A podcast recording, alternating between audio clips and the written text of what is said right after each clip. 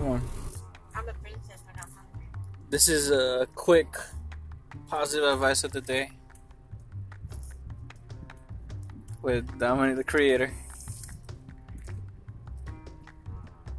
I'm Nora. Today, to join us, we have my sister, my dear beloved sister, Nora. Hello. I try to put her on the spot, give us a quick advice of the day or of the week, but apparently somebody's podcast shy. Okay. One quick advice. Make sure you don't go to work hungry.